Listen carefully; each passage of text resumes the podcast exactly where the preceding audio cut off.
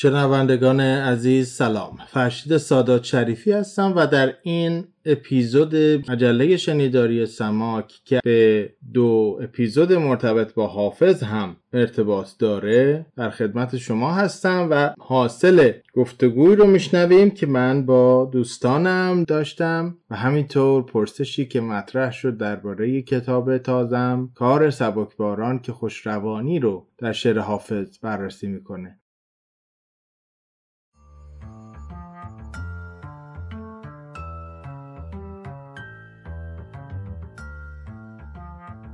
سماک تلاشی است برای آموزش های ادبی و کاربردی. گر به جویم پر نمانم زیر خاک. بر امید رفتن راه سماک. گروه علمی آموزشی سماک را از طریق وبسایت samak.ca دنبال کنید. سماک s a m a a k.ca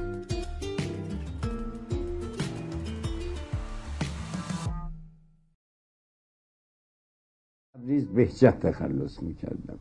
وقتی تهران رفتیم تصادفا اون خونه ای که ما اون سال اتاقی ازش اجاره کرده بودیم اسم اون خانم خانم بهجت بود بهجت خانم بود. من دیدم که بهجت در تهران اسم زنانه است. وقت مرحوم شهیارم آمده بود اونم هم سن من بود اونم درست از بچگی با هم بود. صحبت کردیم که این اسم تخلص رو عوض کنیم.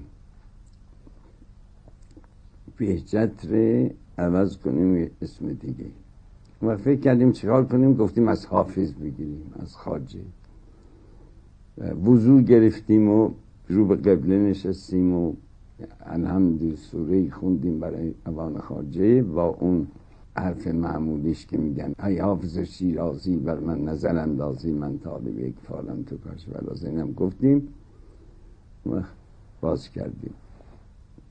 این غزل آمد که سهر چون خسرو خاور علم در کوف سالان زد به دست مرحمت یارم در امیدواران زد که بیت آخرش این است که که دوام عمر مال او بخواه از لطف حق حافظ که چرخ سکه دولت به نام شهریاران زد معلوم شد که خاجه نام شهریار.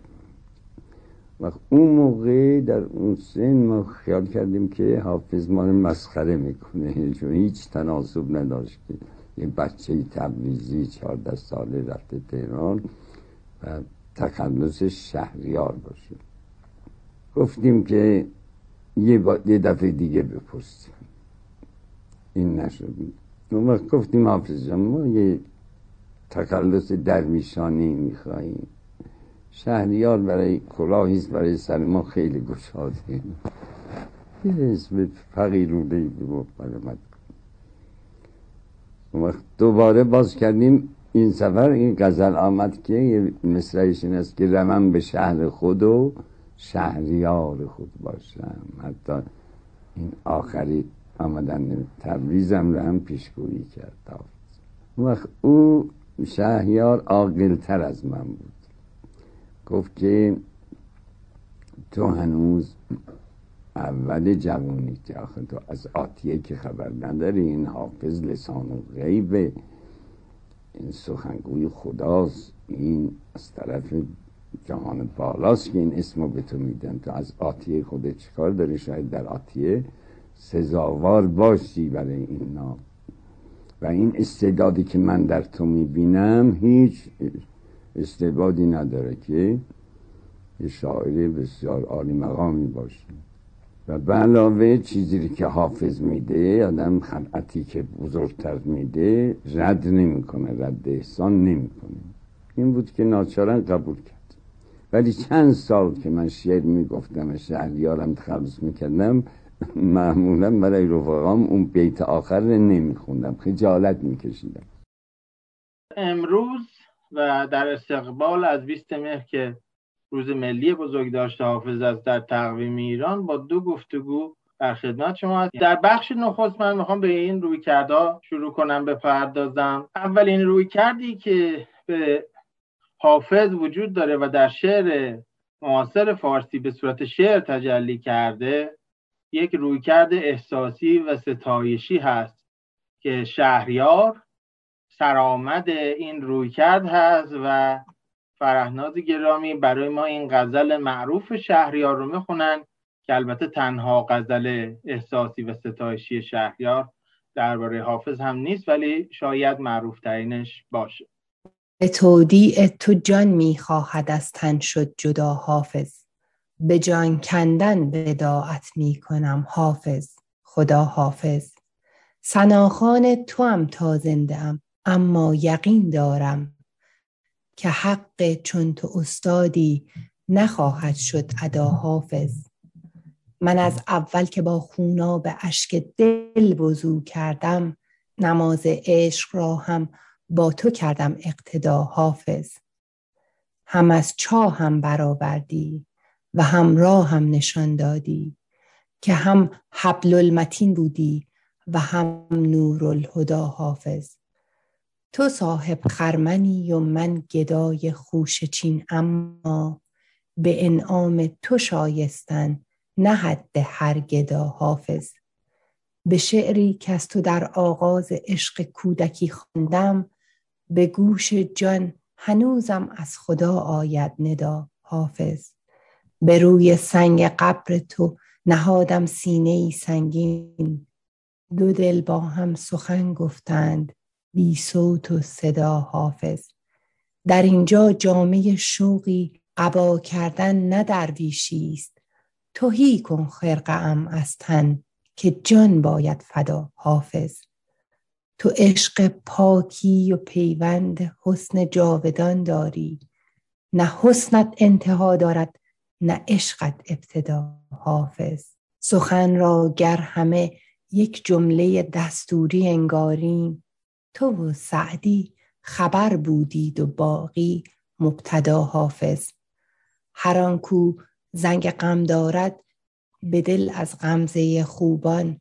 تو بزدایی غمش از دل بسازی غمزدا حافظ. مگر دل می‌کنم از تو بیا مهمان به راه انداز که با حسرت وداعت می‌کنم حافظ خدا حافظ. به تودیع تو جان می‌خواهد از تن شد جدا حافظ. چرا؟ برای که که با حسرت وداعت می‌کنم حافظ خدا حافظ. اگر قرار بود فقط خبر رو برسونه مصرع اول به مصرع آخر کافی بود. آنچه در این میانه هست یک پرانتز طولانی دلچسبه. از دلدادگی شهریار به حافظ. و این رو هم می‌دونیم که شهریار ابتدا بهجت تخلص می کرده و بعد به تهران که میاد صدای خودش هم موجوده اصلا. که به تهران که آمدم متوجه شدم که این اسم خیلی اسم زنانه است و می‌خواستم تخلصی انتخاب بکنم. چند بار تفعول زدم و هی شهریار می اومد منم یک جوانی. بالاخره شهرستانی ناآشنایی شهریار یعنی چی؟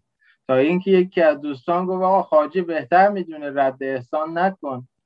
و من تا سالها این شرم رو داشتم که بیت آخر رو که در شهریار میگذاشتم نمیخوندم برای دوستانم. حالا نکته بسیار مهمی که توی این شعر هست اینه که از شهریاری خودش دم نزده وقتی داره راجع به حافظ صحبت می‌کنه.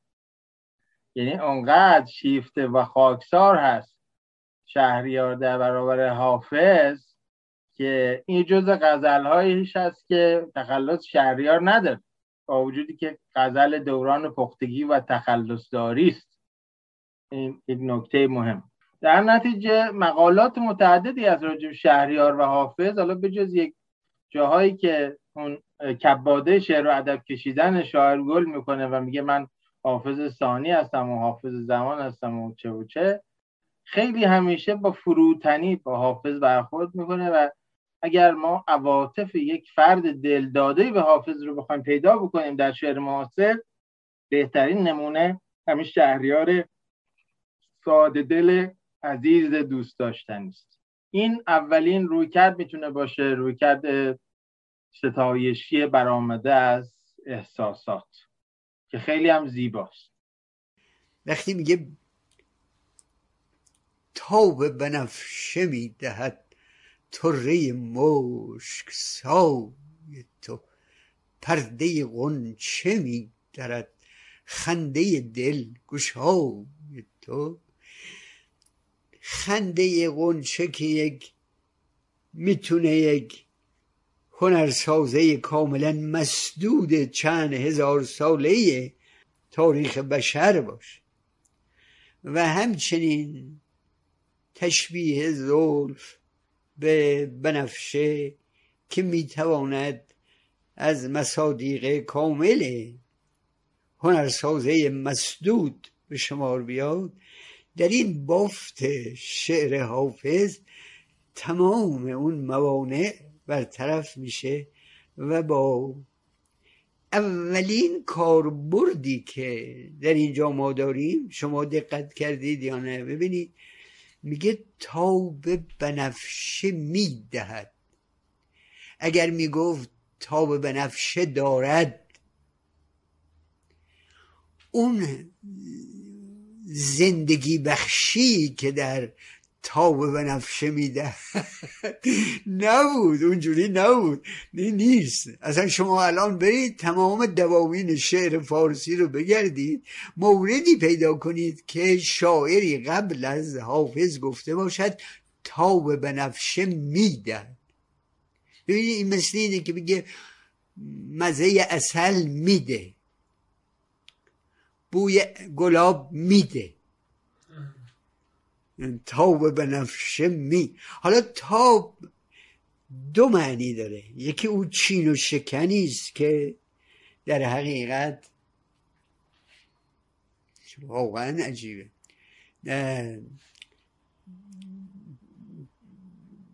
در گل بنفشه اون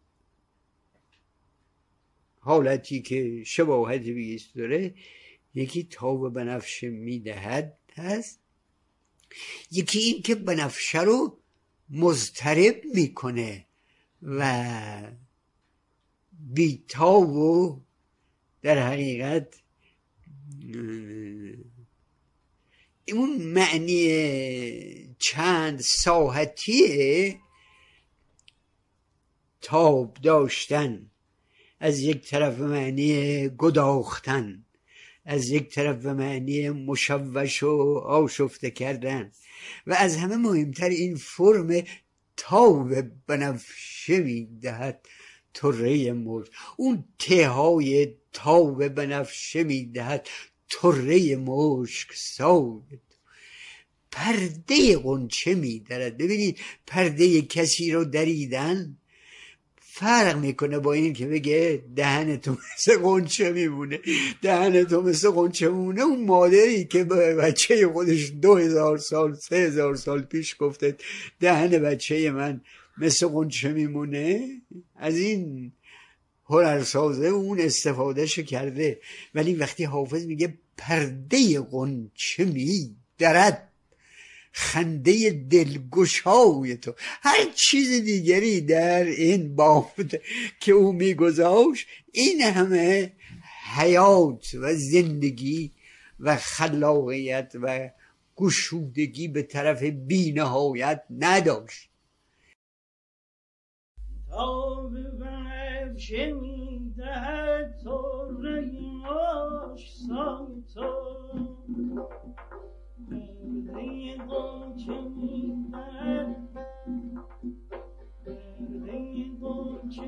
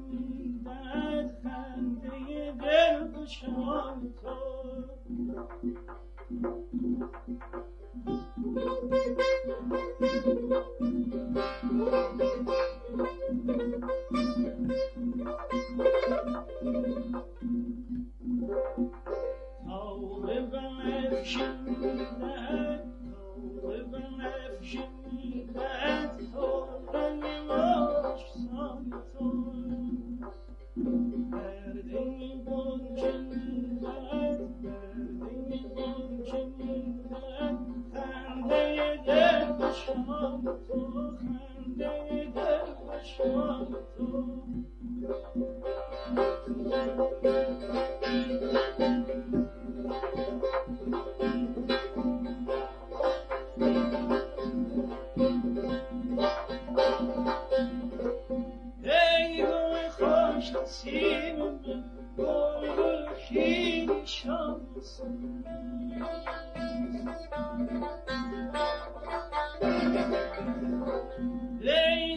قنچه میدن پرده قنچه میدن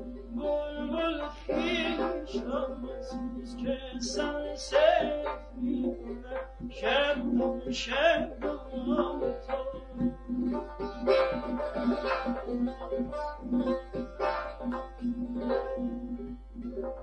من که ملول گشتم این از نفس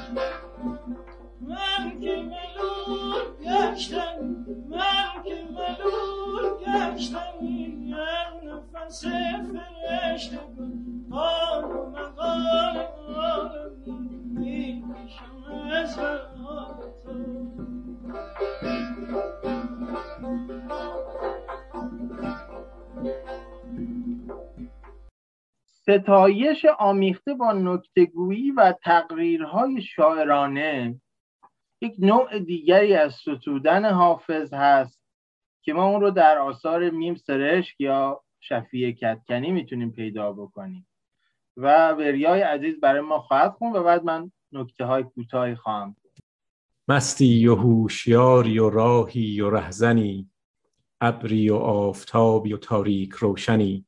هر کس درون شعر تو جویای خیش و تو آینه دار خاطر هر مرد و هر زنی در پای تخت سلسله شب که شهر ماست همواره روح را به سوی روز روزنی.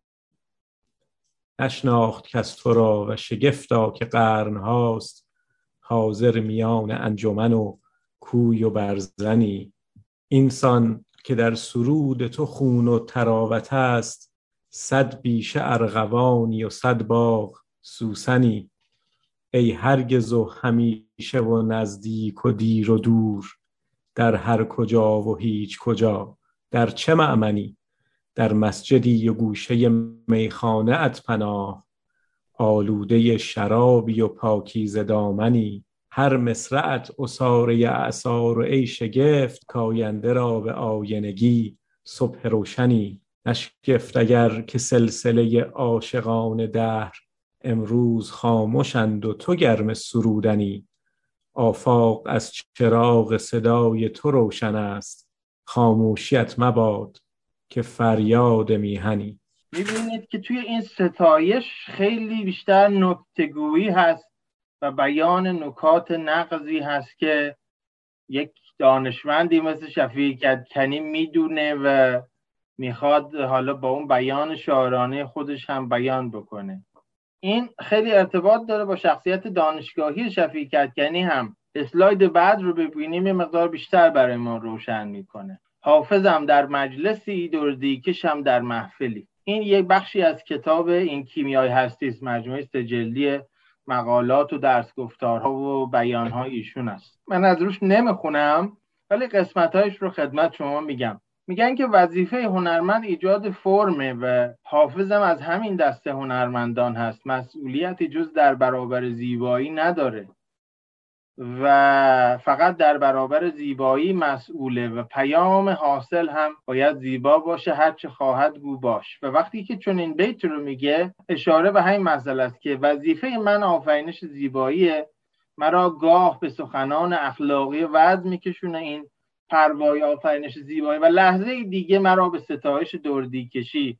امری خلاف سخن واعظان وادار می‌کنه و من در محیط کارم خلق زیبایی و شگفتی انجام میدم که در همین تناقض نهفته است. و بعد میگن قدری جسورانه به نظر می‌رسه ولی از گفتنش پرهیزی نیست که حافظ نخستین شاعریه که پارادایم های عرفانی رو سکولار و عرفی کرده به این معنا که به عنوان ابزار هنری در شعر خودش به کار برده و در دسترس مردم قرار داده متفاوت با شاعران عارفگوی ما و سبقه سیاسی و تنزش هم از همین جهت انقدر برجسته. است خب همچین کسی که اینقدر دقیق و متفاوت به حافظ نگاه می‌کنه باید اون شعر قبلی رو بگه. یعنی این دوتا اتفاقا خیلی با هم ارتباط تنگاتنگ و سرشتین و دست در گردنی داره.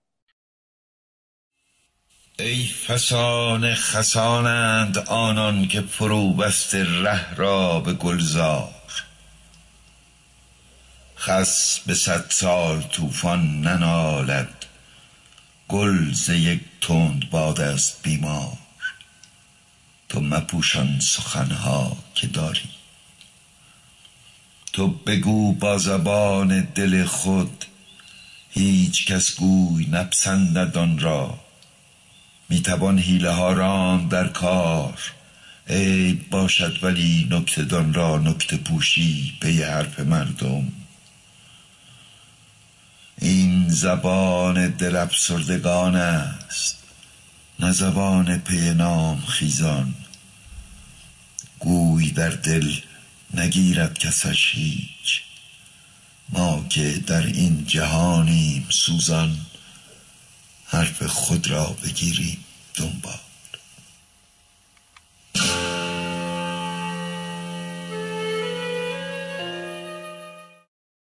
رویکرد بعدی نیمای منتقد هست راجع به انتقاد نیما از ادبیات کهن و من جمله از شعر حافظ هم مقاله نوشتن که من عنوان مقاله و چکیده مقاله رو در یک سو آوردم. هم دو کتاب بسیار مهم هست. بوتیقای شعر نو از همشهری من شاپور جرکش در شیراز و هم از آقای دکتر بهرامپور عمران استاد بایستکار و فروتن و گوش نشین دانشگاه سیستان و بلوچستان کتاب در تمام طول شب که اونها هم در این کتاب های مفصلشون این روی کرده نیما رو بررسی کردن. نکته بسیار مهمی که راجع به روی کرده نیما وجود داره این است که نیما در اول تبری به دست می‌گیره و میگه ادبیات کلاسیک کلا بده و کلا اخه و ما هرچی می‌کشیم از ادبیات کلاسیک می‌کشیم و بعد کم کم ظرفیت های ادبی کلاسیک و حافظ رو کشف می‌کنه و نگاه دیگری پیدا می‌کنه. محصول آخر دوره اول اواخر دوره اول که ادبیات فارسی رو داره خیلی انتقادی نگاه می‌کنه ادبیات گذشته رو از جمله منظومه معروف افسانه است که خب خیلی منظومه طولانی است. یه بخش های کوچیکش رو وریا و فرناز جان کمک می‌کنن به ما و برای ما می‌خونن. بندهای 99 به بعد. که تواند مرا دوست دارد بندران بهره خود نجوید. هر کس از بهر خود در تکاپوست کس نچیند گلی که نبوید. عشق بی حظ و حاصل خیالی است آنکه پشمینه پوشید دیری نغمه ها زد همه جاودانه عاشق زندگانی خود بود بیخبر در لباس فسانه. خیشتن را فریبی همی داد. خنده زد عقل زیرک بر این حرف از پی این جهان هم جهانی است. آدمی زاده خاک ناچیز بسته عشقهای نهانی است. اشوه زندگانی است این حرف. بار رنجی به سر بار صد رنج. خواهی ار نکته ای بشنوی راست محو شد جسم رنجور زاری. ماند از او زبانی که گویاست تا دهد شرح عشق دگرسان. حافظا این چه کید و دروغی است که زبان می و جام و ساقی است. نالی ار تا ابد باورم نیست که بر آن عشق بازی که باقی است. من بر آن عاشقم که رونده است. در شکفتم من و تو که هستیم؟ و از کدامین خم کهنه مستیم؟ ای بسا قیدها که شکستیم. باز از قید وهمی نرستیم. بی خبر خنده زن بیهود نال. ببینید جوهر مدرنیسم که به طبع مدرنیته حاصل میشه. هم مارشال برمن توی کتاب تجربه مدرنیته میگه هم جاهای دیگه هست. هم اینجا نیما داره میگه من بران عاشقم که رونده است. امر مدرن برساخته میشه و باید خودش خودش تخریب می‌کنه تا امر دیگری بیاد به جاش و جالبه که بیان سرشت و چکیده و به اصطلاح فلسفی حق این امر مدرن از زبان نیما در جای اتفاق میفته که داره با حافظ جدل می‌کنه. این اهمیت گفتمانی حافظ رو نشون میده که حافظا تو میگی بران عشق که باقی است من بران عاشقم که روند است که خب خیلی قشنگه. و بعد می‌بینید حتی من تو آخر اومدم یه تکر جدا کردم که فرناز استاب کرد وریا خوند که خیلی گفتگو محوره. یعنی نیما داره عناصر مدرن رو کم کم وارد می‌کنه و خب حالا حافظ انقدر خصیص نمایی و برجستگی داره در ادبیات کهن که وقتی که نیما می‌خواد مرزی رو مشخص بکنه به چالش با اون میده. این خیلی اهمیت داره در تحلیل کلان ما در جایگاهی که حافظ داره برای ایرانی اینا رو بعدا کنار هم می‌ذاریم این قطعات پازل رو. شعر دستم براتون. از دل و دیده گرامیتر هم آیا هست؟ دست. ز دل و دیده گرامیتر دست. زین همه گوهر پیدا و نهان در تن جان بیگمان دست گرانقدر است هرچه حاصل کنی از دنیا دستاورد است هرچه اسباب جهان باشد در روی زمین دست دارد همه را زیر نگین. سلطنت را چی شرف دست همین بس که نوشتن با اوست. خوشترین مایه دلبستگی من باست در فرو بسته ترین دشواری در گرانبارترین نومیدی بارها بر سر خود وام زدم. هیچ اثر نیست نخور خونش دست که حق بی ستون را یاد دستهایت را بسپار به کار. کوه را چون پر کاه از سر راهت بردار. و چه نیروی شگفتانگیزی است. دستهایی که به هم پیوستند. به یقین هر که به هر جا درآید از حال دستهایش است دست در دست کسی یعنی پیوند دو جان. دست در دست کسی یعنی پیمان دو عشق. دست در دست کسی داری اگر دانی دست چه سخنها که بیان می کند از دوست به دوست. لحظه چند که از دست طبیب گرمی مه به پیشانی بیمار زد نوشداروی شفابخشتر از داروست چون به رقص و سرمست برافشانی دست پرچم شادی و شوق است که افراشته. لشکر غم خورد از پرچم دست تو دست گنجینه مهر و هنر خواه بر پرده ساز خواه در گردن دوست خواه بر چهره نقش خواه بر دنده چرخ خواه بر دسته داس خواه در یاری نابینایی خواه در ساختن فردا آنچه آتش به دلم می‌زند اینک کردم سرنوشت بشر است. داده با تلخی غمهای دیگر دست به هم بار این درد و دریغ است که ما تیرهامان به هدف نیک رسیده است. ولی دستهامان نرسیده است. برسیم به رویکرد تلمیحی. ولی قبل از اینکه بگیم که تلمیح در شعر فریدون مشیری که به نظر من سوار و شاخص روی کرده تلمیحی به حافظ از در کتاب با پنج سخن سرا چگونه اتفاق افتاده. یه خورده راجع به خود تلمیح صحبت کنیم.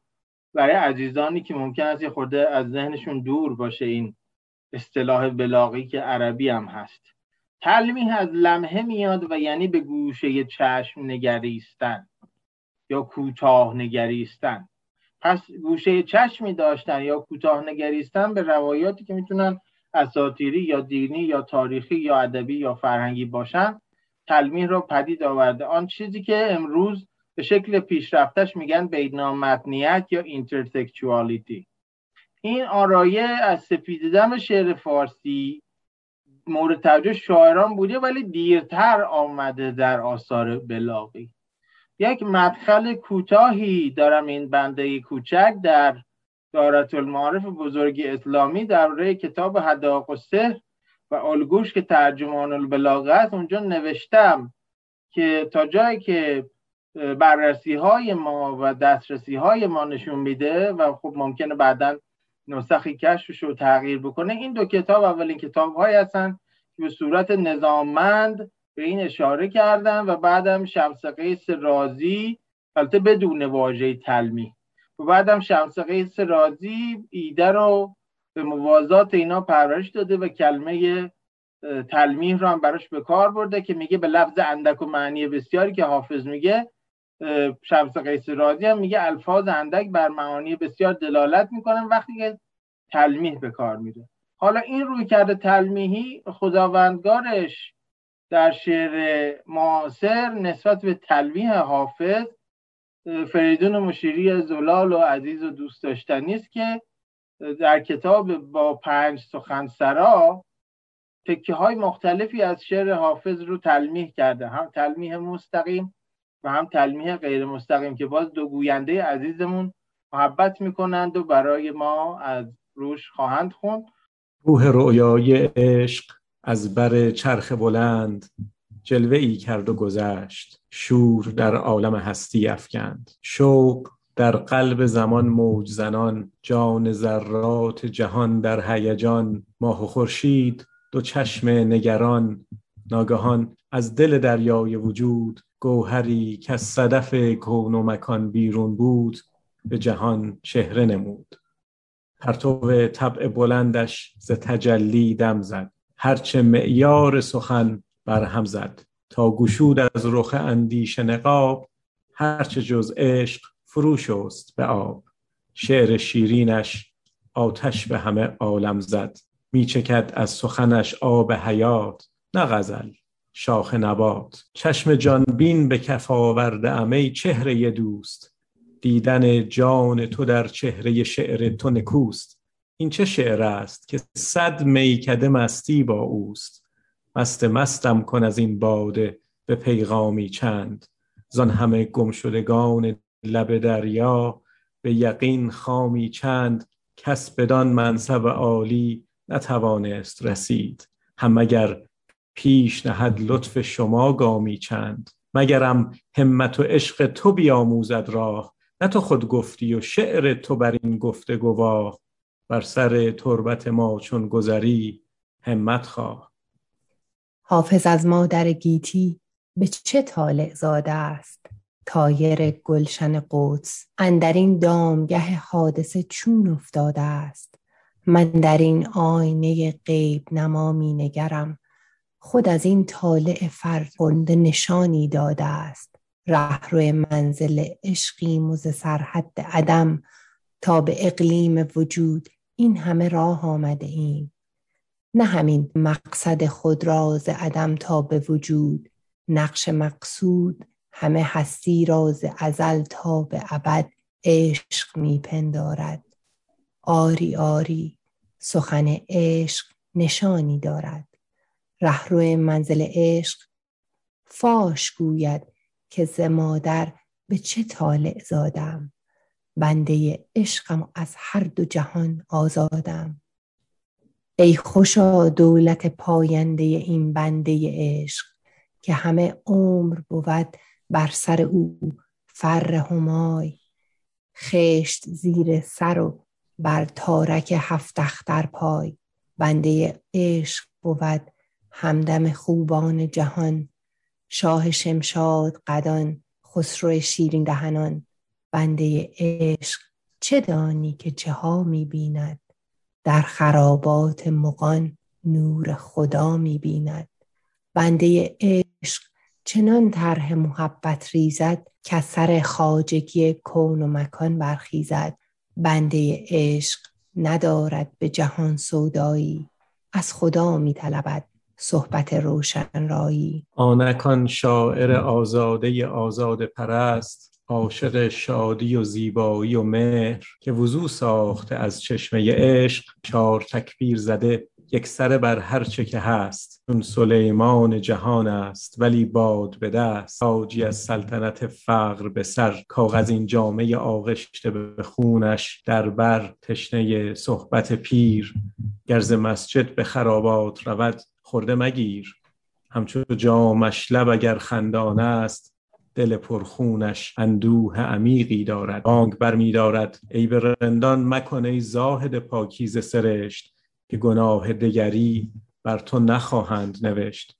و اگر نیکم اگر بد تو برو خود را باش. هر کسی آن درود عاقبت کار که کشت نه من از پرده تقوا به در افتادم و بس. پدرم نیز بهشت ابد از دست بهشت.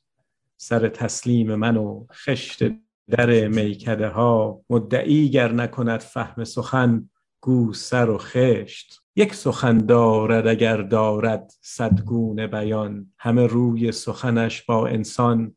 کمتر از ذره نی پست مشو مهر بورز تا به خلوتگه خورشید رسی چرخ زنان. گل به یک هفته فرو می ریزد سنگ می فرساید آدمی می میرد نام را گردش ایام مدام زیر خاکستر خاموش فراموشی می پوشاند شعر حافظ اما هرچه زمان می گذرد تازه تر گویاتر روح افزارتر رونق و لطف دگر می گیرد لحظه هایی هست که انسان خسته است خواه از دنیا از زندگی از مردم گاه حتی از خیش نشود خوشدل با هیچ زبان. نشود سرخوش با هیچ نوا. نکند رقبت بر هیچ کتاب. نرسد باده به دادش نبرد راه به دوست. راست گویی همه غمهای جهان در دل اوست. چه کند آنکه به او این همه بیداد رسد. باز هم حافظ شیرین سخن است که به فریاد رسد. جز حریمش نبود هیچ پناه. نیک بختان که به دو یا بد راه. چاره ساز است به هر درد که مرهم با اوست. به خدا همت پاکان دو عالم با اوست. ای همه اهل جهان ای همه اهل سخن آیا این معجزه نیست؟ کس بدان گونه که بایست نخواهد دانست. این پیام آور عشق چه هنرها کرده است. به فضا در نگرید آسمان را که ز خمخانه حافظ قدهی آورده است. در کل این کتاب با پنج سخنسرا و بعد ویراست جدیدترش که شعر ایران هم در اون هست بسیار کتاب دلچسبی است بسیار کتاب دلچسبی است و توصیه می‌کنم همه دوستان یک ورقی بزنند این کتاب رو. دیدید چقدر قشنگ قسمت های مختلف حافظ رو با سخن زلال و نرم و لطیف و فهمیدنی خودش با یک ساختار بسیار در دسترس اینا رو با هم درامیخته بود. آنچنان که اصلا شما احساس نمی کردید یه بخشی از این شعر کهنی یه بخشی از این شعر نوه. و این استادی کسانی است که کلام مثل موم در دستشون هست. و خب فریدون مشیری هم گرچه که خیلی ادعای و سرصدایی نداشت ولی به حق استاد بود و برای همین برای این روی کرده تلمیحی واقعا ما کسی بهتر از مشیری و شعری بهتر از این شعرش حداقل من پیدا نکردم. حالا اگر قطعات این پازل رو بخوایم بذاریم کنار هم و ببینیم که تا کجا آمدیم و بعد بریم به قسمت های بعدی برنامه. اول از ستایش خیلی عاطفی گفتیم که شهریار چندین غزل داره و اوجش هم همین غزل حافظ خدا حافظ هست که خونده شد. روی کرد دوم روی کرد ستایشی یه مقدار پرنکته و سخته و پردخته است که جنبه احساس درش کمتره و جنبه دانش درش بیشتره که خب خاموشی از مباد که فریاد میهنی از دکتر شفیع کرد. یعنی خوندیم و بعد کنار نقل قولی از کتابشون گذاشت. و بعد در نگاه دیگر آمدیم فریدون مشیری عزیز رو بررسی کردیم و می‌بینیم که چقدر قشنگ میاد تلمیح می‌کنه و با هر دو رویکرد قبلی متفاوته. و یک رویکرد دیگری هم که در نقطه مقابل این رویکردهای همدلانه بود رویکرد انتقادی نیما بود که بخشی از افسانه او رو خوندیم منظومه بزرگ و مهم و دوست داشتنی که هنوزم بسیار اثر بخش.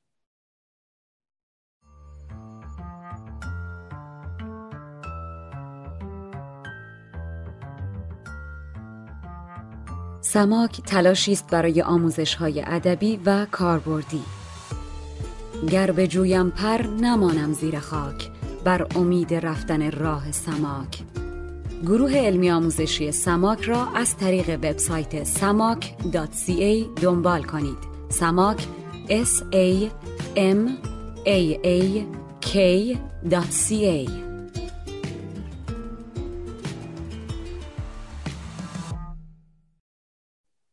آخرین کتابی که این فرزند کوچک منتشر کردم راجع به حافظ است و نگاه بین رشته روانشناختی و فلسفی آن چیزی که امروز یودای مونیا یا به فارسی خوشروانی نامیده میشه بسیار باستانی است ولی دوباره اومده و در معرض توجه قرار گرفته. در اونجا به عنوان محصول جنبیش من راجع به ابتهاج و گفتگویی که در درون وجودش و در شعرش با حافظ هست پژوهشی کردم که به صورت مقاله جداگانه منتشر شده و اگر دوستان بعد از برنامه به کانال تلگرامی سماک پیوندن اونجا مقاله رو من همرسان خواهم کرد. اجمال سخن در این است که چرا ابتهاج بهترین و مهمترین پیرو و حافظ در میان معاصران هست که حالا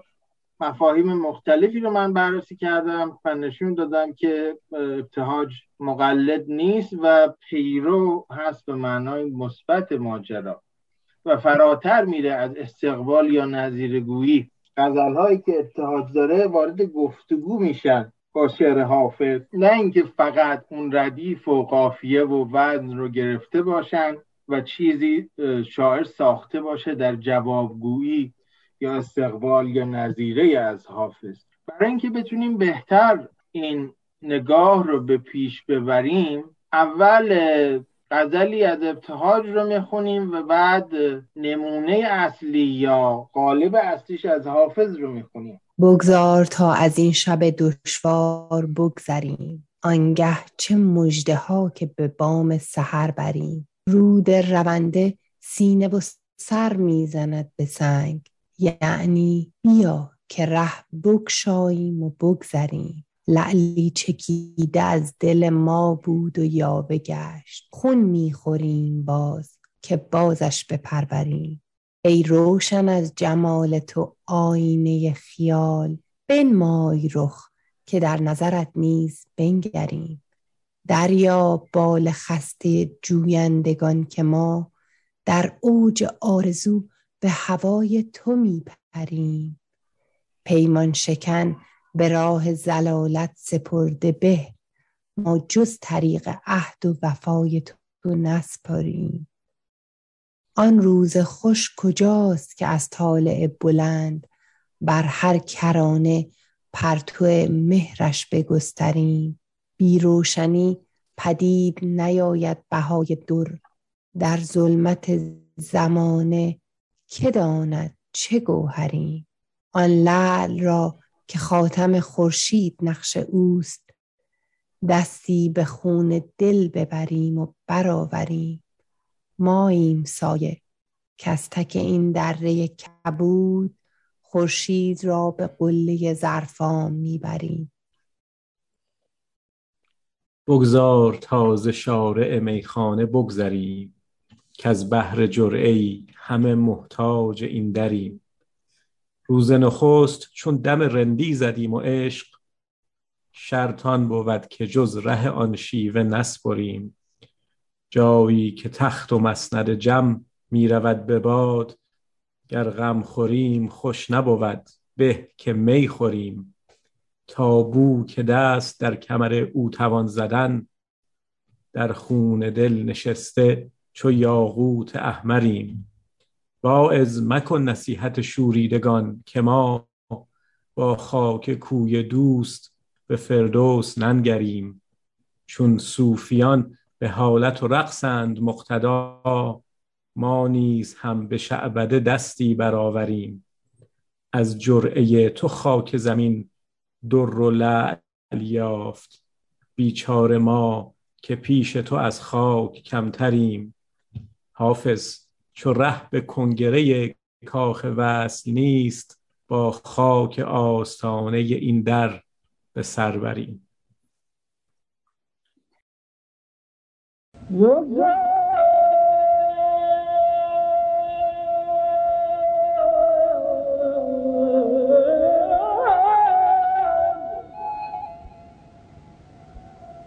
من در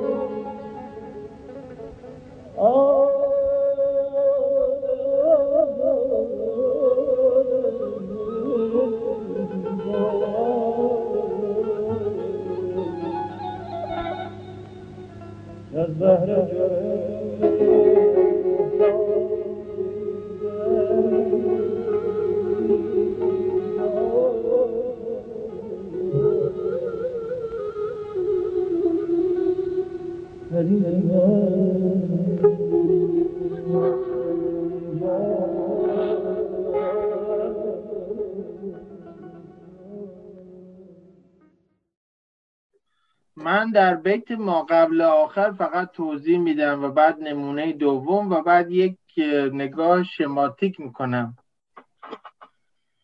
حافظ میگه که از جرعه تو خاک زمین در لعل یافت. بیچاره ما که پیش تو از خاک کمتریم. اولا سعدی غزلی داره که بگذار تا مقابل روی تو بگذریم. دزدیده در شمایل خوب تو بنگریم. که اصلا حافظ به استقبال او رفته با اون غزل داره گفتگو می‌کنه و ابتهاج داره با حافظ گفتگو می‌کنه. این حالا نکته اول. چون بعدا در نموداری که آوردم شما سعدی رو هم می‌بینید ولی در این بیت خاص حافظ داره با بیت دیگری از سعدی وارد گفتگو میشه. اون هم این است. گفتی ز خاک بیشترند اهل عشق من. تو هم غزل. هم غزلی که حافظ به استقبال رفته. گفتی ز خاک بیشترند اهل عشق من. از خاک بیشتر نه. که از خاک کمترین اینجا حافظ تبدیلش کرده به از جرعه تو خاک زمین در و لعل یافت. اومده یک جرعه ای رو اضاف کرده در این وسط. یه عنصر سوم یا حاضر سومی رو اضاف کرده. و بعد محرومیت خودش رو رسونده که جرعه بر خاک میافشانه وقتی زیاد میاد ته پیاله شراب. ولی ما از خاک کمتریم همون تحریزش هم به ما نرسیده. حالا ابتهاج اینو به چی تبدیل کرده؟ آن لعل را که خاتم خورشید نقش اوست دستی به خون دل ببریم و برآوریم. اینجا دیگه لعل بیرونی در کار نیست. از هر جنس و با هر استعاره که باشه خون دل شاعر است. که در این شب دشواری که در بگذار اول غزل داره ازش صحبت می‌کنه جز دل خونین چیزی حاصلش نیست. این منطق گفتگوی البته خیلی ابعاد مفصلی داره. اون مقاله که من نوشتم با همه اینکه فقط من سرخط ها رو گفتم بیش از سی صفحه فقط نکته های این منطق گفتگویی است ولی فقط برای اینکه تلنگری بزنم و یک باب گشایی دریچه گشایی جستار گشایی بکنم در برابر ذهن دوستان دارم این رو مطرح می‌کنم. حالا برای که کامل ترش بکنیم نمونه دوم رو با هم بشنویم و بعد من نموداری دارم که با اون جنبندی می‌کنم. روی تو کس ندید و هزارت رقیب هست. در قنچه هنوز و صدت اندلیب هست. گر آمدم به کوی تو چندان غریب نیست چون من در آن دیار هزاران غریب هست. در عشق خانقاه در عشق خانقاه و خرابات فرق نیست. هر جا که هست پرتو روی حبیب هست. آنجا که کار صومعه را جلوه می‌دهند ناقوس دیر راهب و نام صلیب هست. عاشق که شد یار به حالش نظر نکرد. ای خاجه درد نیست وگرنه طبیب هست. فریاد حافظ این همه آخر به هرزه نیست. هم قصه غریب و حدیثی عجیب هست. سپاسگزارم. و می‌بینید که تمام این هست ها معکده اصلا اولا خود است به جای هست حالت معکد داره در فارسی تاکید بر وجود چیزی یا تثبیت حالتی می‌کنه و بعد در ردیف قرار گرفتن اینها از نظر ساختار رتوریک یا بلاغی این هست را معکد می‌کنه و بعد اصلا لحن غزل روی تو کس ندید و هزارت رقیب هست. در قنچه ای هنوز و صدت اندلیب هست تا به اونجا که فریاد حافظ این همه آخر به هرزه نیست. هم که تأکید قصه ای غریب و حدیثی عجیب هست. حالا این نیستی که یک کلمه حافظ گفته در این منطق گفتگویی ابتهاج گرفته کرده ردیف. قافیه همونه وزن همونه. حتی تعداد ابیات هم به اقتفای حافظ رفته تا حد زیادی ولی هست را به نیست تبدیل کرده. این گونه ام که در غم غربت شکیب نیست گر سر کنم شکایت هجران غریب نیست. جانم بگیر و صحبت جانانه ام ببخش که از جان شکیب هست و ز جانان شکیب نیست. گمگشته دیار محبت کجا رود؟ نام حبیب هست و نشان حبیب نیست. عاشق منم که یار به حالم نظر نکرد. ای خاج درد هست ولی کن طبیب نیست. در کار عشق او که جهانیش مدعی است. این شکر چون کنیم که ما را رقیب نیست. جانا نصاب حسن تو حد کمال یافت. این بخت بین. این بخت بین که از تو هنوزم نصیب نیست. گلبانگ سایه گوش کنه ای سرو خوشخرام. کین سوز دل به ناله هر اندلیب نیست.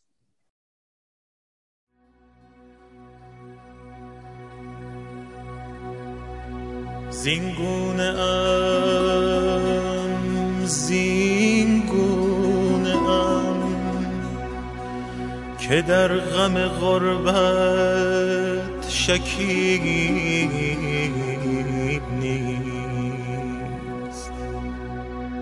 گر سر کنم شکایت هجران غریب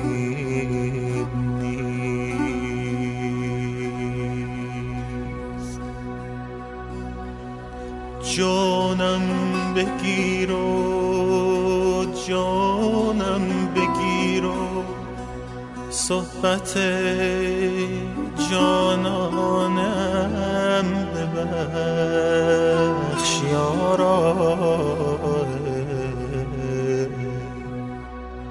که از جان شکی پست و ز جانان شکیب.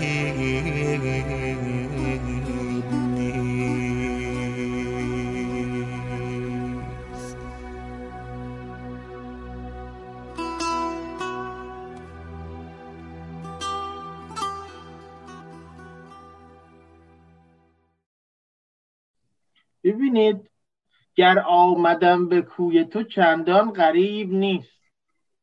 شده زین گونم که در غم غربت شکیب نیست. حالا پیام حافظ چیست؟ پیام حافظ گریختن از جایی است که کار صومعه را جلوه می‌دهند و رفتن به جایی است که می‌خواد فرار بکنه پناه ببره با عشق. به قول اسماعیل فصیح پناه بر حافظ ببره. پس یک عنصر نامطلوبی داریم که حافظ داره ازش میگریزه و طور عجب بودن این گریز رو داره در این غزل محاکات می‌کنه. حالا نکته ای که هست باز یه گریزی می‌بینیم در شعر ابتهاج. گریز از غربتی است که باز از زمان حافظ طی زمان و مکان کرده و آمده به شعر ابتهاج وارد شده. حالا کجا سایه حرف اصلی خودشو می‌زنه؟ مثل حافظ که اسم سومه و کار سومه را جلو زادن آورده در بیت آخر. گلبانگ سایه گوش کنه سر به خوش خوران کین سوز دل به ناله هر اندلیب نیست. یه اگه گوش کنی اگر دل بدی پشت این نشانه های به ظاهر عاشقانه و به قول حافظ این غزل فراقی شما یک سوزی می‌بینی که بسی نکاتی در خودش. نمونه هایی که گفتگو اتفاق افتاده در غزل ابتهاج و غزل حافظ اگر یه مقدار این رو بازتر و به اصطلاح موسعتر بگیریم حدود 180 غزل میشه و اگر دایره مقدار تنگتر بکنیم و یکی بودن وزن قافیه رو هم ملاک قرار بدیم فراتر از سی و چند نزدیک سی و هشت گفتگو بین حافظ و ابتهاج وجود داره. چنبندی که من کرده بودم مخصوصا بر اساس غزل اول که ما داریم بگذار تا مقابل روی تو بگذاریم بعد داریم بگذار تا به شارع میخانه بگذاریم بعد بگذار تا از این شب دشوار بگذاریم من اومدم تحلیل کردم دیدم در همه اینها یک عامل برهم زننده تعادل و خوشروانی هست. سیر تاریخی این تنش از سعدی که شروع میشه کمبود زیبای شناختی در حافظ به درک ناشنگی می‌رسه که گوهر بخت مرا کسی نشناخت و در شعر ابتهاج با استعاره شب دشوار به قیاب آزادی می‌رسه. خب حالا این عامل برهم زننده بر اساس چه رسالتی و چه هدفی باستاب پیدا کرده در شعر؟ سیر تاریخیش رو وقتی بررسی می‌کنیم هدف اصلی و خیشکاری و به قول فرانسوی ها فانکسیون غزل سعدی عشق ستایی است. در غزل حافظ تبدیل میشه به بیان یک عهد رندانه ازلی که پیوند خورده با ریاستیزی و سپس می‌رسه به یک رسالت روانشناختی در شعر که می‌خواد مخاطب رو تاباور بکنه که از این شب دشوار بگذره. در نتیجه معنای قایی این کنش ها و روایتگری از اصالت عشق زمینی در شعر سعدی می‌رسه به اصالت ایدئولوژی هستی شناختی حافظ و سپس اصالت تاباوری این که بتوانی از شرایط دشوار عبور بکنی در شعر ابتهاج. یک مایی هست در هر سه این شعرها.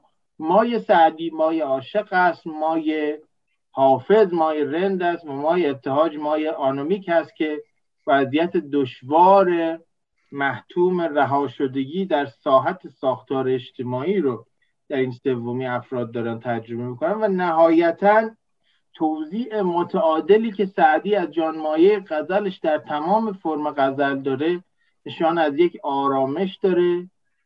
ساختار چند لایه غیر خطی که حافظ داره اتفاقا نشان از یک دوره استبداد داره که حق نامستقیم بایستی زد و برایند این دوتا به شعر ابتهاج می‌رسه که ساختار رو پرانتزی می‌کنه. یعنی اون چیزی رو که می‌خواد بیان کنه در یک حاله ای از محافظهای دیگر مفاهیم قرار میده انگار که داره یه پرانتزی یک پیله دور مفهوم اصلی شعرش میتنه که نشون میده که با دو دسته مخاطبان آگاه که اولا سریع می‌تونه به او هسته نگاه بکنن.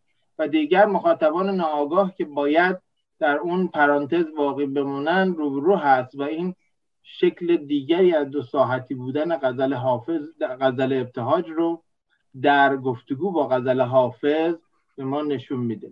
کوتاه سخن این که اگر عاطفی ترین شکل روی کرده به حافظ رویکرد شهریار بود و در میانه یه مقداری تحلیلی تر هر سه نگاه نیما با تحلیل کمتر شفیع کتکنی با تحلیل بیشتر و مشیری با رویکرد تلمیحی و بینامتنی رو می‌تونستیم ببینیم.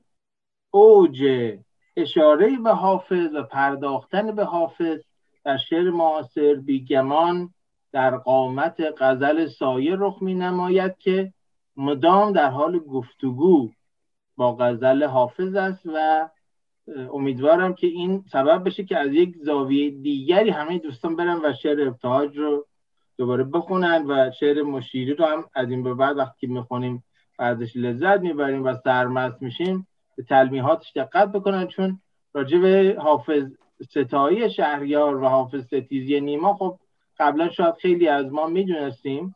ولی به نظرم این دوتا کمتر گفته شده بود و همینطور راجع به شفیع کنی خیلی هم می‌دونن و خوندن و نوشتن و گفتن که او یک نگاه خیلی عالمانه حتی در شعرش داره به میراث شعری. در نتیجه اون ستا به نظرم آشناتر بود ولی این دوتا همین که چقدر قشنگ همه ساحت های مختلف زبان رو مشیری در قالب تلمیح میاد با همدیگه درآمیخته می‌کنه فقط هم برای حافظ نیست برای بقیه هم این کار رو انجام میده. و این منطق گفتگویی که سایه با حافظ داره که تصادفی هم نیست که قراره یک کار آکادمیک بکنه تصیح دیوان حافظ می‌کنه و نه دیوان دیگری بتونه یک جستارگشایی و بابگشایی باشه که دوستان عزیز که همه از من آگاهتر و عمیقتر و بروزتر و داناتر هستند از این زاویه یک بار دیگه بازخوانی بکنن. این دو شاعر رو و حتما اون وقت دستاوردهای بیشتر و بهتری نسبت به صاحب این قلم خواهند داشت.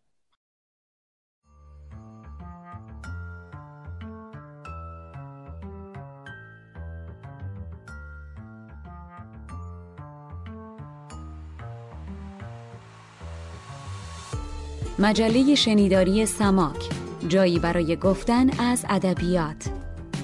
پادکستی به زبان فرشید سادات شریفی. سماک سلام ماست به ادبیات کاربردی.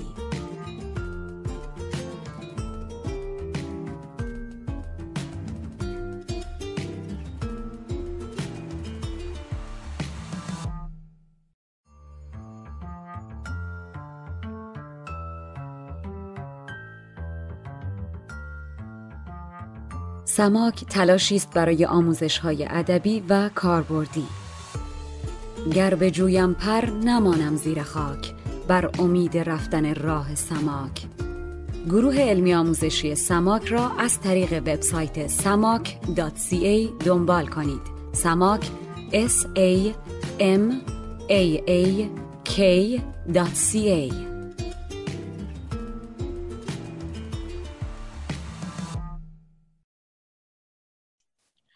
توی بسیاری از متون مختلف ما این تم این دستمایه یا این درون مایه یا بعضی وقتا که خیلی تکرار میشه این بنمایه وجود داره که خلاصه آدم کاری می‌کنه به قصد دیگری بعد اتفاق دیگری میافته.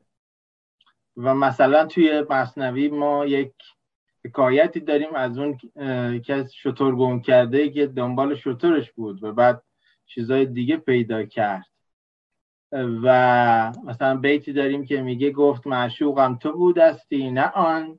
لیک کار از کار خیزد در جهان. این یه بیتی از مصنوی.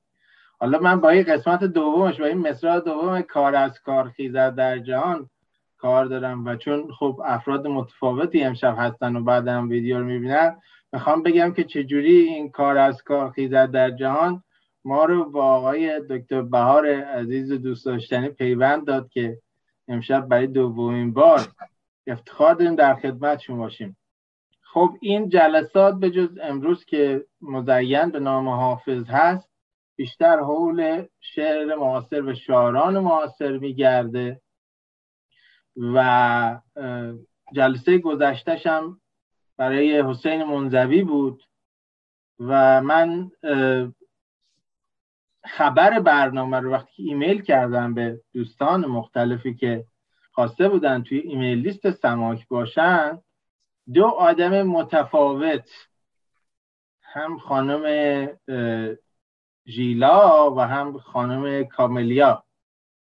به من پیام دادن که شما آقای دکتر بهار میشه گفتم نه من سعادت ندارم. خیلی ایرانیان زیادی هستن در سرتاسر سر جهان به ویژه در امریکای شمالی. بعد از اینکه این به قول دکتر شفیعی نوح جدید اومده هممون رو پراکنده کرده و طبعا من همه بزرگترها رو نمی‌شناسم. گفتن که بله ایشون کتابی دارن که یک بخشیش هم راجع به حسین منزوی است. و خلاصه کوتاه سخن این که سعادت داشتیم در مدت کمی با ایشون مرتبط بشیم و ایشون در برنامه حسین منزوی حضور داشته باشن. اتفاقا جنبه اجتماعی از شعر حسین منزوی رو با بزرگواری تمام و با شیوایی و شیرینی برای ما بیان بکنم و بعد من چون بعضا سعی می‌کنم که برنامه ماه بعد رو در انتهای هر جلسه اعلام بکنم گفتم که رجوع حافظ برنامه خواهیم داشت و من پیوندش خواهم داد به شعر معاصر.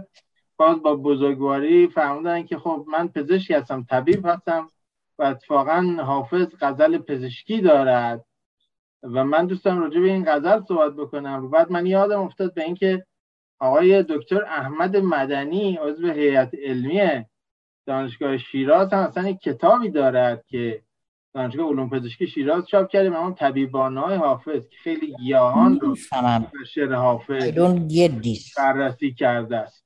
و این شد که ما سعادت پیدا کردیم. بتونیم این بار هم این وقت برخوردار رو داشته باشیم که در خدمت آقای دکتر باشیم و عنوان گفتگوشون هم خودشون فرمودند که بگذاریم بررسی یک قذر ناب پزشکی از حافظ من این غزل رو که اسلاید بعدی هست به نمایش می‌ذارم و بعد ازشون دعوت می‌کنم.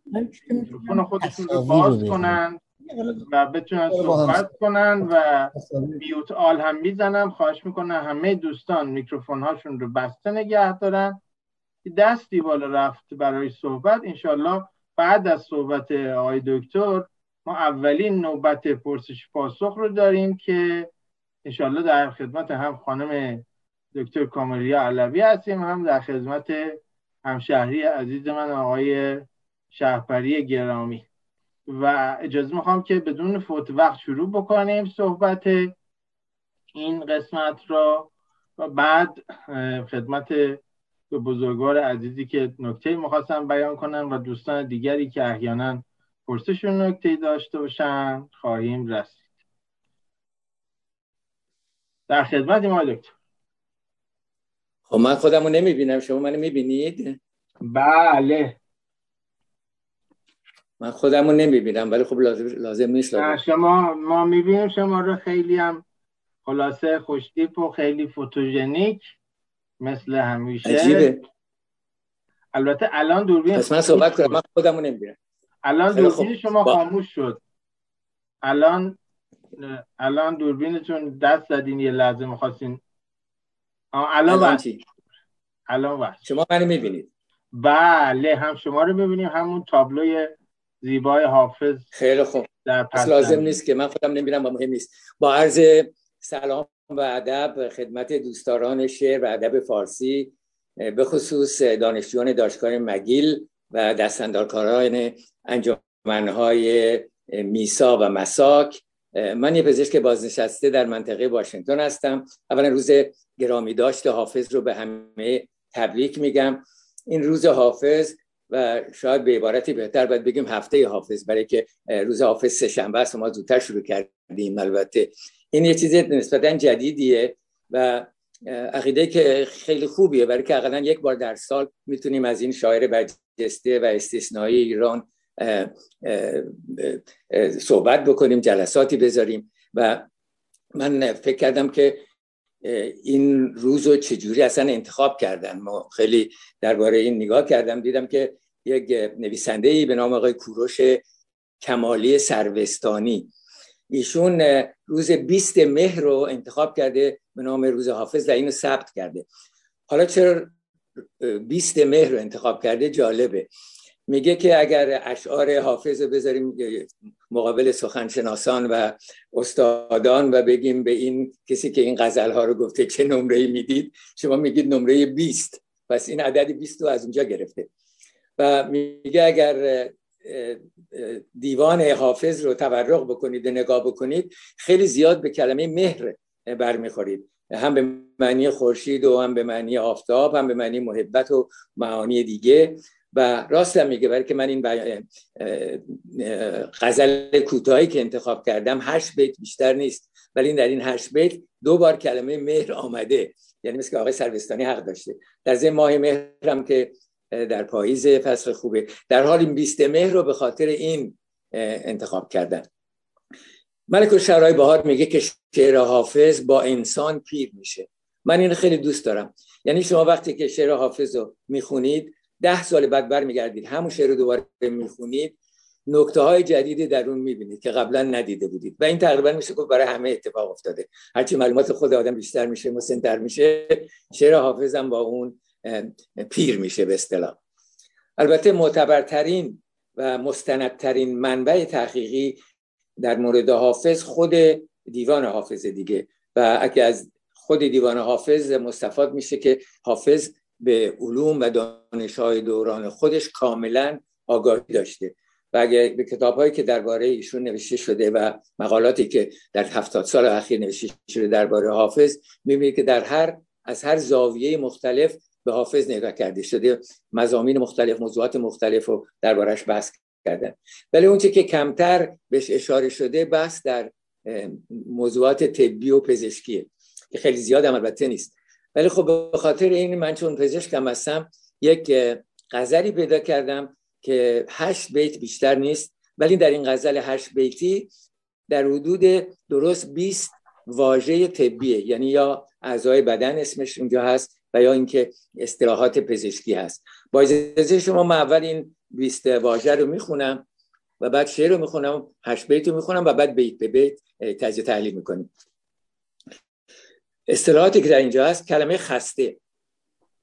از نظر شعرا معمولا و حافظ خسته به معنی تایرد امریکایی انگلیسی نیست به معنی بیماره. شما در جاهای دیگه هم هست اشعار دیگه هم هست که خسته به معنی بیمار به کار برده شده نه به معنی تایرد انگلیسی. کلمه دیگه بار زبانه. بار زبان اون قشر سفیدی که رو زبون دیده میشه و دکترا نگاه می‌کنن میگن زبون شما بار داره. اونم در این شعر هست. بار دل کلمه تب استخوان نبز روح شیشه که هم به معنی شیشه ادرار آمده هم به معنی شیشه شراب. آب زندگی نسخه شربت طبیب سینه بازنشاندن حرارت در جرات آوردن پایین. روان به معنی روح جسم چشم نفس. اگر کلمه فاتحه هم قبول بکنید فاتحه امروز برای به اصطلاح آموزش روح مردگان گفته میشه ولی در گذشته برای بیماران هم خونده میشه یعنی با یه دعای خیری بوده برای بیماران. اونم اگه حساب کنید درست 20 کلمه واژه طبی که خوندم در این شعر کوتاه هست. حالا با اجازه شما من این شعر رو می‌خونم و بعد دربارش صحبت می‌کنیم. فاتحه ای چه آمدی بر سر خسته ای بخوان. لب بگشا که می‌دهد لعل لبت به کشته جان. آنکه به پرسش آمد و فاتحه خواند و می‌رود گو نفسی که روح را می‌کنم از پیش روان. ای که طبیب خسته ای روی زبان من ببین که دم و دود سینه را بار دل است بر زبان. گرچه تب خان من کرد ز گرم و رفت همچو تبم نمی رود آتش مهر از استخوان حال دلم چو خال تو هست در آتشش وطن. جسمم از آن چو چشم تو خسته شده است و ناتوان. باز نشان حرارتم زاب دو دیده و ببین نبز مرا که می‌دهد هیچ ز زندگی نشان. آنکه مدام شیشه از پی عیش داده است شیشه از چه می‌برد پیش طبیب؟ هر زمان. حافظ از آب زندگی شعر تو داد شربتم. ترک طبیب کن بیا نسخه شربتم بخوان. خب حالا می‌رسیم به بیت اول. میگه فاتحه ای چه آمدی بر سر خسته ای بخوان. هم که گفتم فاتحه به اصطلاح سوره اول قرآنه که سوره حمدم بهش میگن چون بیشتر این سوره ستایش و حمد خداست. و معمولا در گذشته برای بیماران گفته میشه. در زمینم باید بگم که این شعر رو تعدادی زیادی گفتن که این یه طبیبی بوده که رفته بوده حافظ مریض بوده مخصوصا آقای مسعود فرزاد که حافظ شناسه میگن یه طبیبی بوده. ولی به عقیده شخص من این لازم نیست که طبیب باشه. این ممکنه معشوق باشه ممکنه هر کسی دیگری باشه. ولی که در اشعار فارسی معمولا طبیب عشق و دارو دوا نمی‌کنه. و درمان عشق با طبیب نیست. و تمام چیزایی که اینجا میگه میگه طبیب طبیب و حبیب و معمولا با هم میاد ای طبیب من ای حبیب من. و لازم نیست این کسی که آمده حتما طبیب باشه. این عقیده شخص منه و وقتی می‌خونید شاید اینم مشخص بشه. میگه فاتحه چه آمدی بر سر خسته بخوان. حالا که آمدی این دعای خیر رو برای بیمار بخوان. لب بگشا که می‌دهد لعل لبت به کشته جان. خب لعل که می‌دونیم یک به اصطلاح سنگ قیمتیه. قرمز رنگیه میگه لعل لبش رو تشبیه کرده از قرمزی به لعل خب البته برای دکتر این کار رو لابد ممکنه نخواد بکنه. ممکنه یک معشوقی بوده. میگه در حال تو حرف بزن که به من به اصطلاح تو جان میدی. بیا حرف بزن. آن که به پرسش آمد و فاتحه خواند و می‌رود. پرسش یعنی اول پرسی. میگن کسی آمده اول من بپرسه و دعا می‌خونه و خیلی زود می‌خواد دره. گو نفسی. بیا چند دقیقه بشین. گو نفسی که روح را می‌کنم از پیش روان که من به اصطلاح آمدی عیادت من جانم رو فدای تو می‌کنم. یه زیبایی در این بیت هست که میگه روح به فارسی روانم میگن دیگه. روح و روان یه معنی داره. ولی اینجا هم روح آورده هم روان منتها روان دوم به معنی دیگری آورده. میگه گو نفسی که روح را می‌کنم از پیش روان از رفتن آورده. یعنی روح و روان یک نوع جناسه به اصطلاح نوع زیبایی بازی با کلامه. یه بیت زیباش اینه. ای که طبیب خسته ای روی زبان من ببین. طبیب خسته ای نه که یوار تایر داکتر نه. خسته خود بیماره. میگه ای که تو طبیب من, من بیمار هستی. یعنی تو آمدی طبیب من بشی. ای که طبیب من خسته هستی. بیا روی زبون من نگاه کن. خب اینو می‌دونیم که معاینه دهان و زبان یکی از قسمت های مهم معالجه معاینه بدنی پزشکانه. از قدیم همیشه روی زبان مریض نگاه می‌کردن و اطلاعات زیاد هم میده اتفاقا پزشک دهان و زبانه که نگاه بکنه. بعضی وقتا یه قشر سیاه سفیدی ایجاد میشه که مریض دکتر میگه شما زبانتون بار داره. اینا علامت امتلاع معده می‌دونستن که دستگاه گوارشتون خوب کار نمی‌کنه. بعضی وقتا دور زبان قرمز میشه و صاف میشه. علامت کمبود ویتامین B 12 است. بعضی وقتا یه قسمتش سفیده یه قسمتش قرمزه که بهش میگن زبان جغرافیایی. در حال اطلاعات زیادی بعضی وقتا کسی آنتی بیوتیک می‌خورن به خصوص زبانشون یه قشر سفیدی می‌زنه که اون بیماری قارچیه. اون بعد جواره درمان بشه چون آنتی بیوتیک خوردن قارچ تو دهنشون ایجاد شده. خلاص این چیز عجیبی نیست که به طبیب بگن دهن منو نگاه کن. میگه بیا نگاه کن ولی مواظب باش. که دم و دود سینه را بار دل است بر زبان. میگه فکر نکنین که توی زبون من می‌بینی هیچ رابطه ای به دستگاه گوارش داره. این دردسرهای درونی سینه من این ناراحتی های منه. من عاشقم این عشق این دود و دود و دم سینه که آمده و بار زبون شده ولی این بار دله. خیلی زیباست این چیزی که گفته. بیت بعدش میگه گرچه تب استخوان من کرد زمه گرم و رفت همچو تبم نمی رود آتش مهر از استخوان. اینجا میگه مثل تبی که خیلی زود اومده استخوان من گرم کرد و رفت. یعنی این که آمده بوده دیده خیلی سریع داره میره. ولی میگه من مهر و محبت و به مثل این تب نیست که همچی بیاد استخوان من گرم کنه بره. این یه چیزی که میمونه. در این بیت هم چند یه زیبایی هست. کلمه تب دو بار تکرار شده. هم در بیت اول هم در مصرع اول هم مصرع دوم. استخوان هم دو بار تکرار شده هم در در بیت مصرع اول هم مصرع دوم. و کلمه مهرم که آقای سروستانی مهر رو انتخاب کرده اونم دو بار شده زمهر گرم و رفت بعد میگه نمی رود آتش مهر از استخوان. مهرم دوبار انتخاب به کار برده. اینم یه زیبایی داره البته. بیت پنجم میگه حال دلم چو خال تو هست در آتشش وطن. صورت معشوقش رو تشبیه می‌کنه به خاطر افروختگی و قرمز شدن به آتش. و میگه خالیتون صورتت هست و این خال مثل که تو آتشه مثل مثلا یه دونه اسفند مثلا که داره اونجا میسوزه. میگه حال دل من چون عاشقم عشق من شبیه به همون خالیه که تو صورت دو داره میسوزه. البته این مثال جور دیگه میشه خوند. میشه خوند حال ویرگول گذاشت. حال دلم چه خال تو هست در آتشش وطن. فرقی نمی‌کنه منش حال دلم یا حال دلم. جسمم از آن چو چشم تو خسته شده است و ناتوان. میگه جسم من مثل چشم تو بیمار شده. چشم بیمار در ادبیات فارسی شعرهای ایران چشم بیمار رو یعنی چشم که پلکا آمده پایین کمی خماره به اصطلاح امروزه خیلی سکسی می‌دونستن خیلی دوست داشتن. و شما چشم بیمار در اشعار فارسی می‌بینید. الان یه شعری می‌خونم از آقای خمینی خمینی دفترچه شعر داره. نمی‌دونم دیدید یا نه. در این دفترچه شعر ایشون دو بیت ازش می‌خونم. میگه من به خال لبت ای دوست گرفتار شدم. چشم بیمار تو را دیدم و بیمار شدم.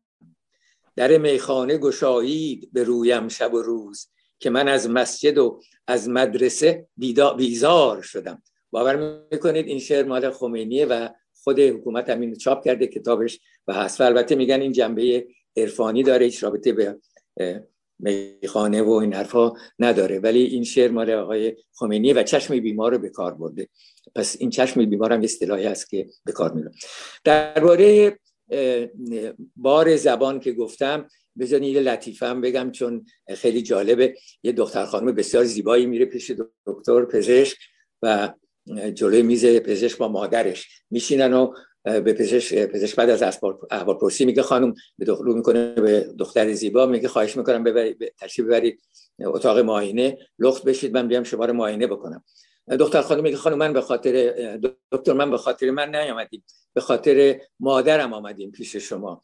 دکتر به مادر رو می‌کنه میگه خانم دهنتون رو باز کنین دهن زبونتون رو بکشین بیرون ببینم چتونه اگر در در مونترال بوده لابد میگه تیغه مال الان مدن. در حال اینم یه نوع امتحان کردن پزشکه اینم برای بار دل بال بار زبانه. بعد می‌رسیم به بیت شیشم میگه باز نشان حرارتم زاب دو دیده و ببین نبز مرا که می‌دهد هیچ زندگی نشان. میگه که اینجا رابطه هست بین نبز و حرارت. خیلی مهمه این از, از نظر طبی گوش بکنید. شما وقتی که تب دارید و درجه حرارتتون میره بالا ضربان قلبم میره بالا. یعنی تعداد ضربان قلب دقیقه میره بالا. نبز میره بالا. کسی که تب داره حتی سرماخوردگی داشته باشه زاتوریه داشته باشه به هر دلیلی شما تب داشته باشین نبز باید بره بالا. این بالا رفتن نبز علامت بیماری قلبی نیست. این جزء به اصطلاح خود علامت نبز یعنی علامت تب حالا اگه شما تب بیارید پایین. تب بیارید پایین طبیعی بشه. ولی نبز همینطور بالا بمونه این یعنی این غیر طبیعیه و این بیماری قلبی شاید داشته باشه بیماری تیروید داشته باشه این طبیعی نیست. حالا این شاه حافظ میگه که باز نشان حرارتم زاب دو دیده و ببین.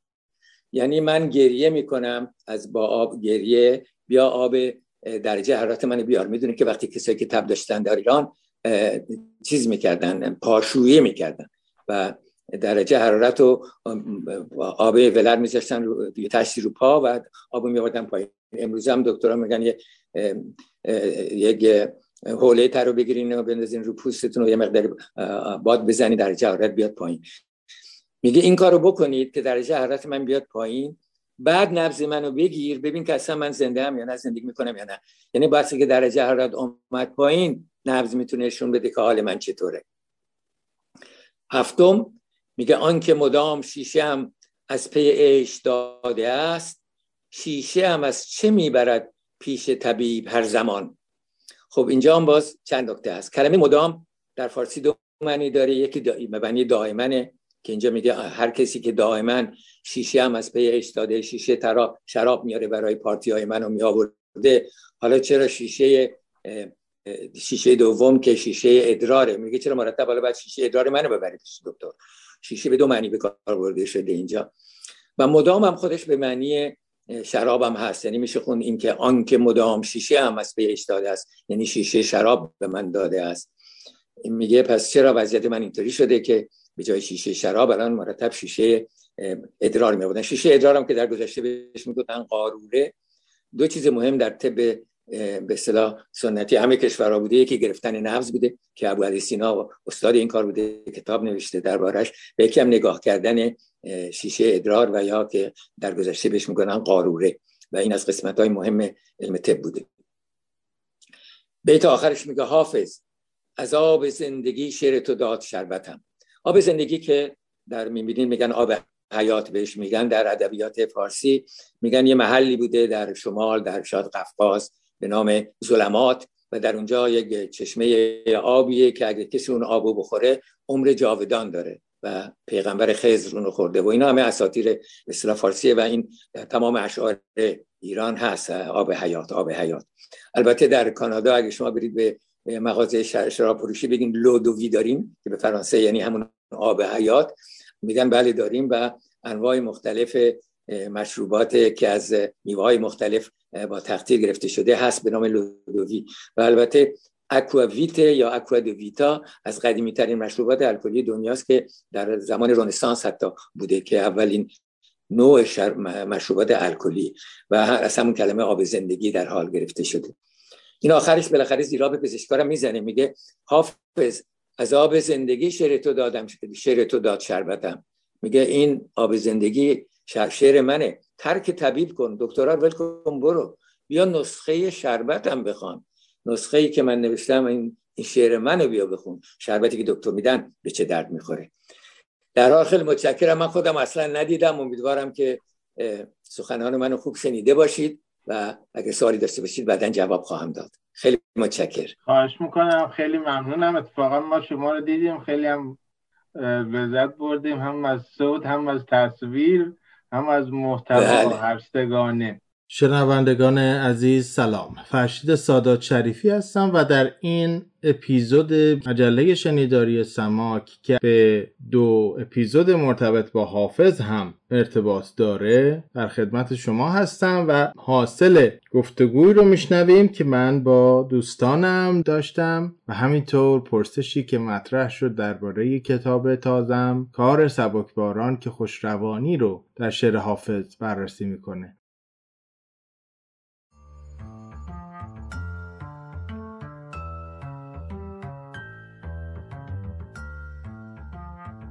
سماک تلاشی است برای آموزش های ادبی و کاربردی. گر به جویم پر نمانم زیر خاک. بر امید رفتن راه سماک.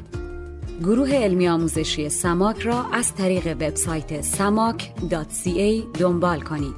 سماک s a m a a k.ca